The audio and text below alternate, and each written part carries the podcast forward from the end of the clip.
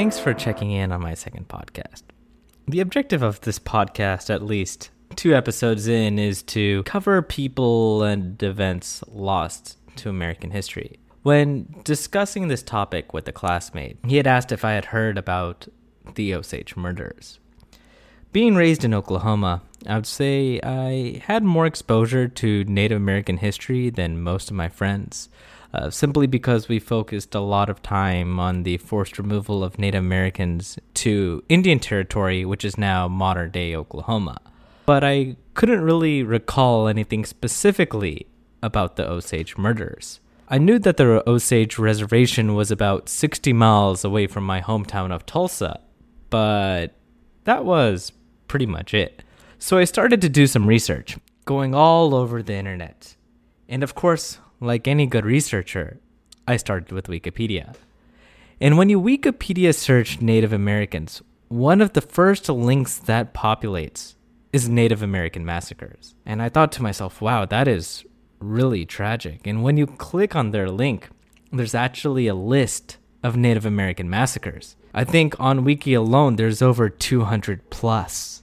And just to imagine, those are the documented ones. I think it's pretty representative of how our history reflects on Native Americans in general. We all know that history is written by the winner, but for Native Americans, it's almost as if their history isn't a part of the conversation. We know that they faced many tragedies, but we leave it at that. We really don't want to reflect because it reminds us of our nation's bloody past. In general, their story isn't up front and center like many other movements. Uh, so, when going over this podcast, I'm going to spend a little more time explaining the background, the history of the Osage Indians, uh, the Osage murders, and where we stand today. There's a lot of good research material out there, especially the work done by David Grann. And I leveraged his work in interviews a lot in this pod, so please check out his uh, stuff out as well. So here we go.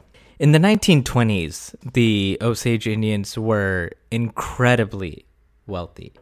Collectively, the population of 2,000 or so Indians made about 26, 27 million a year.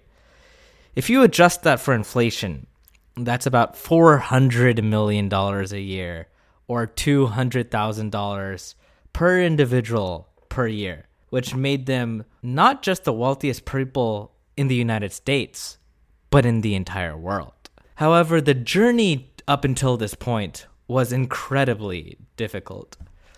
The Osage, at the height of their power, had lands that covered modern day Oklahoma and Kansas, which extended all the way to parts of Ohio, but with white settlers, that quickly changed. The Osage were first displaced from their homes in 1808 uh, when they agreed to move to a reservation in Kansas for $3,000 and a promise of protection from other neighboring tribes. But of course, when American settlers set their eyes on Osage lands in Kansas, the American government again highly encouraged slash forced the Osage to sell their land in 1872. In a tribal meeting, the chief told his tribe that they should move to an area where the land is rocky, infertile, and thus the white man would consider it worthless and will finally leave them alone. So they decided to move to Indian Territory, which happens to be modern day Oklahoma. The Osage bought about uh, 1.6 million acres from the Cherokee, which is about the size of Delaware. However, this forced relocation took a huge toll on the tribe, as many died due to disease and exhaustion. Some historians believe the tribe population dwindled to one third its size just from seven years prior. So, again in 1906, the government decided that they wanted Indian Territory to be a part of Oklahoma. In this process, they pushed for allotment. Allotment is uh, essentially a process that would break up the Osage reservation lands and turn each individual tribe member into a private property owner. Each Osage member was then allocated 650 acres. But honestly, this was just done to break up the reservation. By breaking up the reservation, you uh, decrease the autonomy and the authority of the tribe, and this made it easier so that white settlers could get what was previously tribal reservation lands. However, there was one interesting component. The chief of the Osage tribe, Chief Bigheart, during negotiations with the government, pushed that the tribe collectively retain the subsurface rights. The rights to anything underground, i.e., gold and silver, but mostly oil and gas. So, this resulted in everyone in the Osage tribe having a share in the tribe mineral trust. Additionally, this agreement was written so that the share, or what will be known as the head right, could not be bought or sold. But it could be inherited. So every single member of the Osage tribe, at the time there was about 2,300 members, had this equal share to the mineral trust. So whatever oil and gas mineral rights that the Osage tribe had, essentially every single member got a check every quarter. And back in 1923 24, that was the equivalent of $50,000 per quarter per member or $200,000 per year.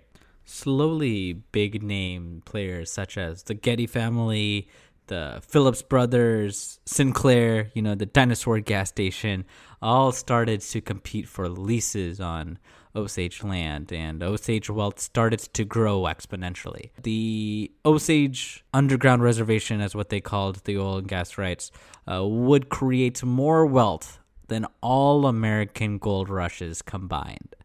Just to give a little color as to how much each Osage member was making and how quickly their wealth grew, in 1915 it was $221 eight years later, that increased 56 fold to $12,400 per member, or as mentioned earlier, $200,000 per year. But unfortunately, the good fortune of the Osage people did not last long. The wealth that the Osage had accumulated made those in Congress uh, uncomfortable and, to a degree, envious. So in 1921, they pushed this guardian program, quote unquote, which said if an individual had 50% or more Osage blood, they were appointed this guardian. And these guardians were coin deported. They uh, would serve as a custodian to the Osage by holding their royalty checks and overseeing their finances. So anything from literally buying bread to buying a car required this guardian's permission. There's a tragic story where an Osage Indian asks her guardian for money so she can buy medicine for her sick child, and the guardian refuses, uh, which tragically ends up with the child dying. This oversight would continue until the Osage Indian could prove in court that they're competent. These guardians were sold as a kind of like a safety net uh, for the Osage because they supposedly didn't know how to prudently spend their money. Uh, so even though on paper the Guardian program was meant to be well intended, but it was really easily manipulated to benefit greedy guardians and their friends. Uh, these guardian roles were obviously highly sought after. Many times it was found that judges would assign certain guardians to their friends and of course they would get a kickback. Simply put, there was a lot of corruption and envy with the sole objective of swindling the Osage Indians of their money. Soon after the Guardian program started, Osage tribe members started to mysteriously get sick and die. And the weird thing was is that those who were getting sick, they were relatively young, they were healthy, but all of a sudden they would get ill and then die something just didn't add up. And in addition to these young Indians who were dying, there was a sharp increase in murders of Osage Indians. Uh, obviously, this troubled the tribal leadership, and so they begged local authorities to investigate these murders and deaths, but the authorities didn't really seem to be concerned. Uh, the tribe actually tried to investigate the murders themselves by hiring their own investigators, and their own investigators ended up dead. The tribe they they were quickly running out of options. Uh, local authorities were not being helpful. Uh, their own investigations were literally ending up on dead ends. So they started to ask for help from the outside a close friend of the Osage, a wealthy old man named Barney McBride, went to Washington, D.C. to ask for federal help on behalf of the Osage. On his second night in D.C., he checks into a hotel and he receives this ominous telegram from a friend that simply says, Be careful. Later that night, Barney goes outside with his pistol, and that is the last time he's seen alive. His body is found in a large drain pipe with many, many stab wounds. The media, of course, picks up the story of this murder and uncovers that at least 60 Osage Indians had been killed, and their lands had been inherited or deeded to their guardians, who all happened to be white males who are lawyers and businessmen.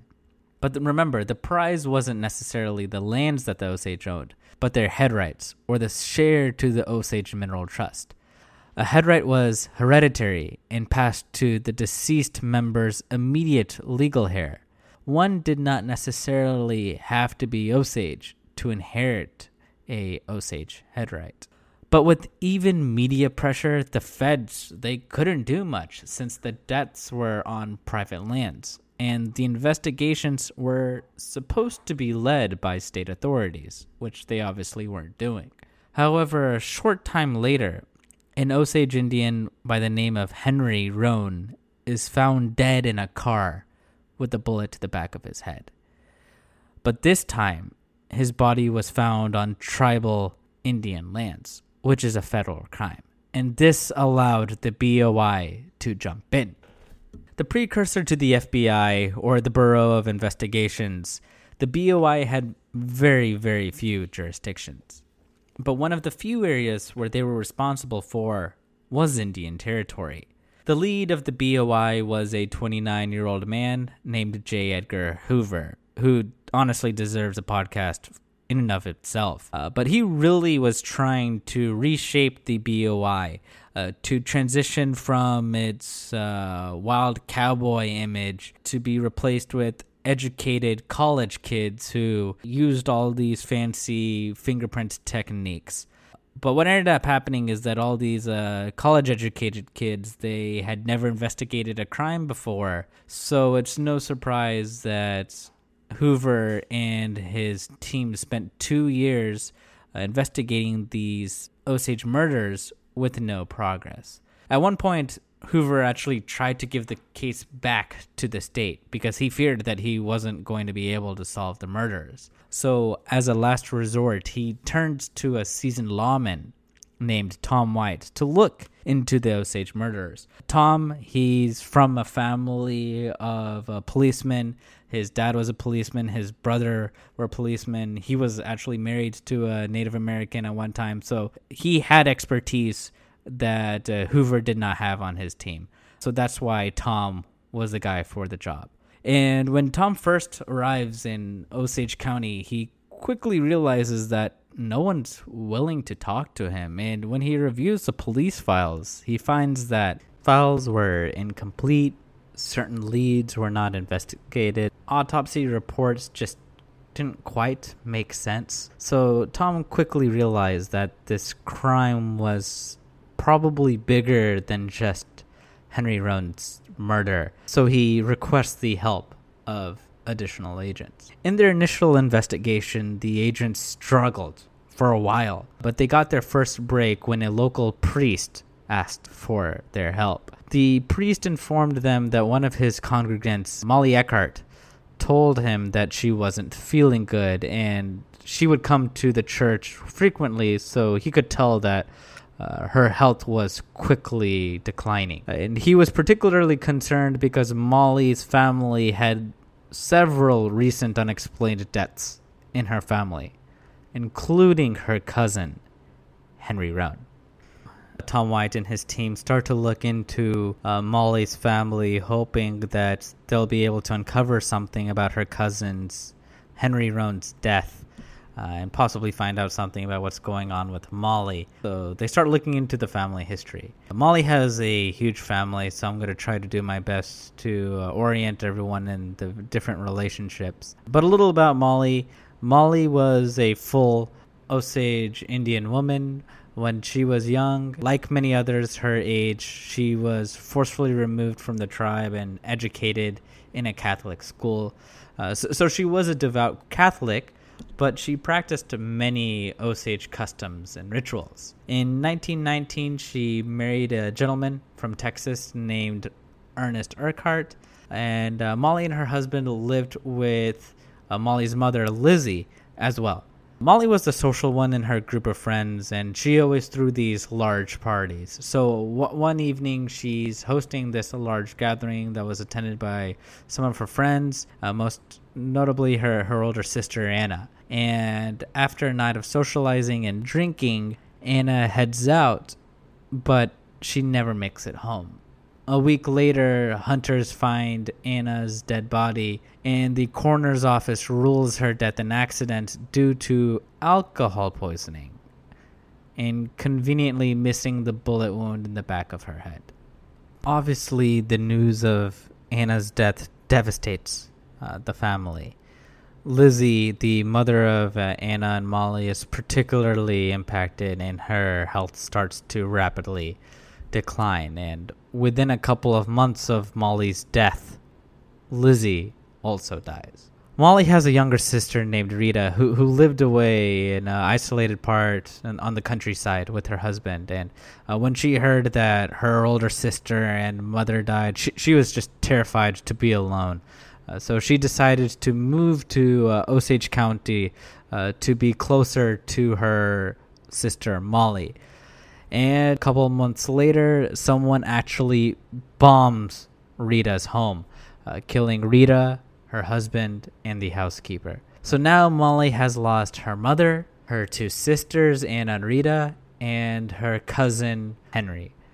Molly and the Osage tribe beg local authorities to investigate the murders, but as mentioned earlier, they didn't provide much help. Molly even hired private investigators and offers a significant reward uh, that would lead to the uh, finding of those who killed her family, but had no luck. Nobody was helping, and slowly, one by one, members of the Osage tribe continued to either be killed or die from unnatural causes. This is where Tom White and his fellow agents started to realize that the tragic events unfolding in Molly's life are probably not accidents and uh, most likely related to one another. So they started to follow the money and try to understand who exactly would stand to benefit from all of these deaths in Molly's family. They quickly realized that with the death of Molly's older sister Anna, Molly's mother would inherit her share of the Osage Mineral Trust. And with Molly's mother's death, that share would then be split between Molly and her younger sister Rita. And with Rita's death, Molly assumed her entire family share of the Osage Mineral Trust. And now, all of a sudden, as her priest had mentioned, Molly's health was in sharp decline. Molly had diabetes, and like many people who have diabetes, she needed insulin. And investigators realized her insulin was actually being replaced with small amounts of poison. And the doctors who provided her insulin, well, they're the same people who did the autopsy on her sister Anna and attributed her death to alcohol poisoning and supposedly missed the bullet wound in the back of her head. Tom knew that the doctors were complicit in the crime, but he had a feeling that they were just a part of a bigger scheme, that they were simply following orders from someone who would financially benefit from these murders because the doctors couldn't inherit these head rights. So, when reviewing their notes, investigators noticed a couple of names that simply kept on repeating in conversations uh, with informants. And uh, those names were William Hale and his nephews, the Burkhart brothers. William Hale was a wealthy rancher who had several banking businesses. He was also a sheriff. He called himself a friend of the Osage, and he even built schools and hospitals for their community. Ironically, he was a pallbearer at Henry Roan's funeral, but somehow he got the life insurance money for Henry Roan's death, which was issued only one week prior to the discovery of Henry Roan's body, which obviously piqued the investigators' interest. The Burkhart brothers, Bill and Ernest, they originally came from Texas to look for work in the oil patch in Oklahoma. Interesting enough, Bill, he happens to be Anna's ex boyfriend, and Ernest, well, he was Molly's husband. So Tom begins to interview Hale and the Burkhart's brothers' uh, inner circle, and he discovers that they had actually tried to hire a hitman to kill Molly's younger sister Rita, in which uh, some people had refused. So that's why they had this information. This gave enough ammo for Tom to arrest Hale and the Burkhart brothers for the murders of Rita and Anna. While in prison, however, Ernest hears from behind bars that the men who supposedly bombed Rita's home, they were found killed. And he feels that his uncle is involved and he feels that even from prison, his uncle is going to come for him next. So he decides to tell authorities uh, that he's going to act as an informant on behalf of the state. And he informs them that his uncle, Hale, was the mastermind behind the murders. And here's the devious thing it was his uncle's idea that Ernest marry Molly so that when she dies, he would get her head right. So they hatched this evil plan where they would systematically kill off Molly's family members so that all the family head rights would go to Molly. And then when she dies, they would be transferred to Ernest. However, at preliminary hearings, Ernest recants his confession as a star witness for the state and ends up as a witness for his uncle's defense saying that he was coerced into a fake confession. But a couple of months later, Ernest is told by his family that his toddler had died at a very young age, and this made him have a change of heart.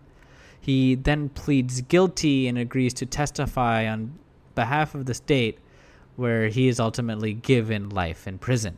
Since Henry Roan had died on Indian lands, his death was a federal crime, so the trial of his murder was in federal court. In court, Hale pleads not guilty.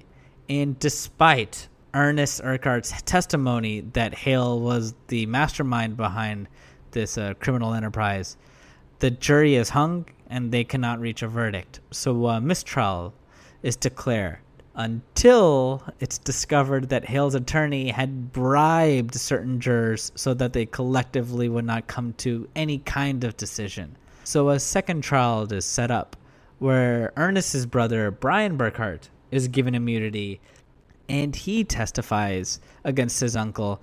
Hale is finally sentenced to life.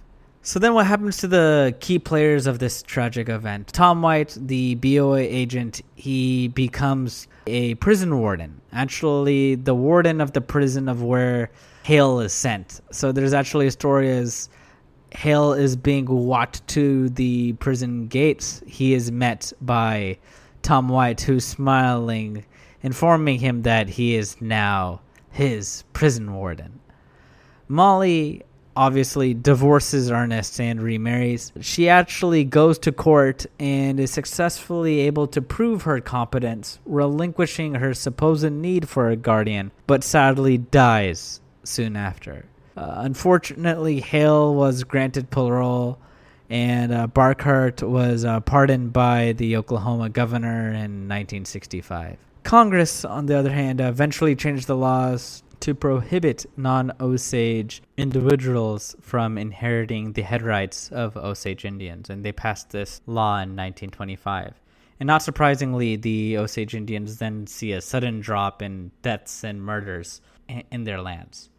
You may ask uh, why we spent so much time on this particular case around Molly and her family, and uh, that is because out of all of the deaths that happened on Osage County in the 1920s, this was the only case that was prosecuted. Many of the other cases weren't even investigated by local authorities. Were corrupt, judges were corrupt. So, I mean, it explains why a lot of these murders weren't investigated because they were murdered on private lands. So, the investigations would have to be led by state authorities. The only reason why Henry Roan's death was investigated was because his body was found on tribal Indian lands, which fell under the jurisdiction of the BOI. Once Henry Roan's death had had been prosecuted, and same thing for Anna and Rita the BOI quickly closed up shop. They really did not want to spend any additional resources on these uh, Osage debts, even though there were probably countless, countless others. J. Edgar Hoover always saw the Osage murders as a stain on his record because he just struggled for a long time in having any headway in these cases until Tom White arrived. So he just stopped spending resources on this, and uh, that was it there are a lot of Osage members to this day who think that their grandfathers or grandmothers were killed because of people trying to get access to their homes, their lands, or to their head rights. Experts today believe that uh, even though the official records show that only 26 Osage Indians were murdered in the early 1920s, they believe that that count is actually in the hundreds. And if you think that the Osage population at the time was only 2,000 people, and you have hundreds of Osage Indians who were murdered, you're talking about a significant portion that was killed. And you're talking about multiple generations that were raised without a father, without a mother, uh, people who never saw their grandpa or grandma, all because of human greed. Uh, in 2000, the Osage tribe filed a suit against the government for not adequately managing their assets through the guardianship program and settled for around $400 million. Uh, this story is has obviously a very heavy tone, and it serves as a reminder that it wasn't really too long ago where people were given guardians simply because they had a certain percent of Indian blood which society at the time deemed made them incompetent. There are about 4,000 Osage members in Oklahoma today, but only recently have they started to get closure on what happened to their loved ones. Many don't know why their grandparents died so young uh, since there was no official police investigation. However, uh, because of the work done by David Grann, a lot of investigative work is being done uh, to put some light to the Osage murders. But what David Grann's work has indicated is that the murderers was not just limited to Hale and the Burkhart brothers. There's a lot of strong evidence that has recently come out that indicates that the circle of those who were killing Osage Indians to get their head rights and their land uh, was a lot bigger than what was originally anticipated.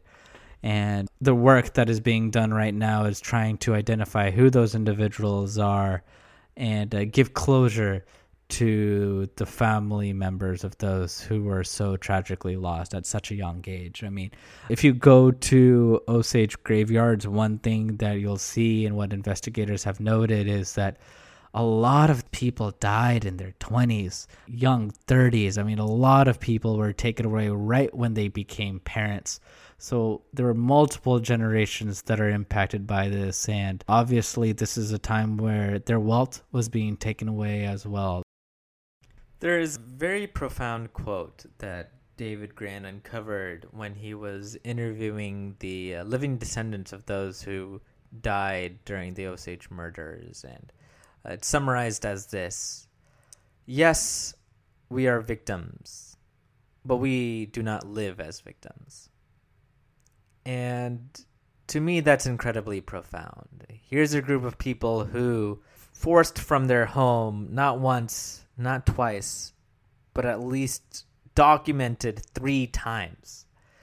Their people were destroyed by disease. Their loved ones were killed, as the story illustrated. I mean, their their entire narrative is full of tragedy. But as I reread that quote, I'm starting to realize that the Osage and in general people, they're not defined by their pain. They're not defined by the injustices committed against them. Rather, they're defined by their culture, their history, and most importantly, their strength to overcome such challenges that were thrown at them. I was so focused on understanding what happened to the Osage that I realized I really didn't understand much about the Osage people. So I realized at the end I stopped researching about the atrocities that were committed against them because to be frank there are many but i started researching about their culture youtubing osage lion dancing looking up their art. Because honestly that is what their everlasting legacy is. In spite of everything that has been thrown at them they remain steadfast and strong.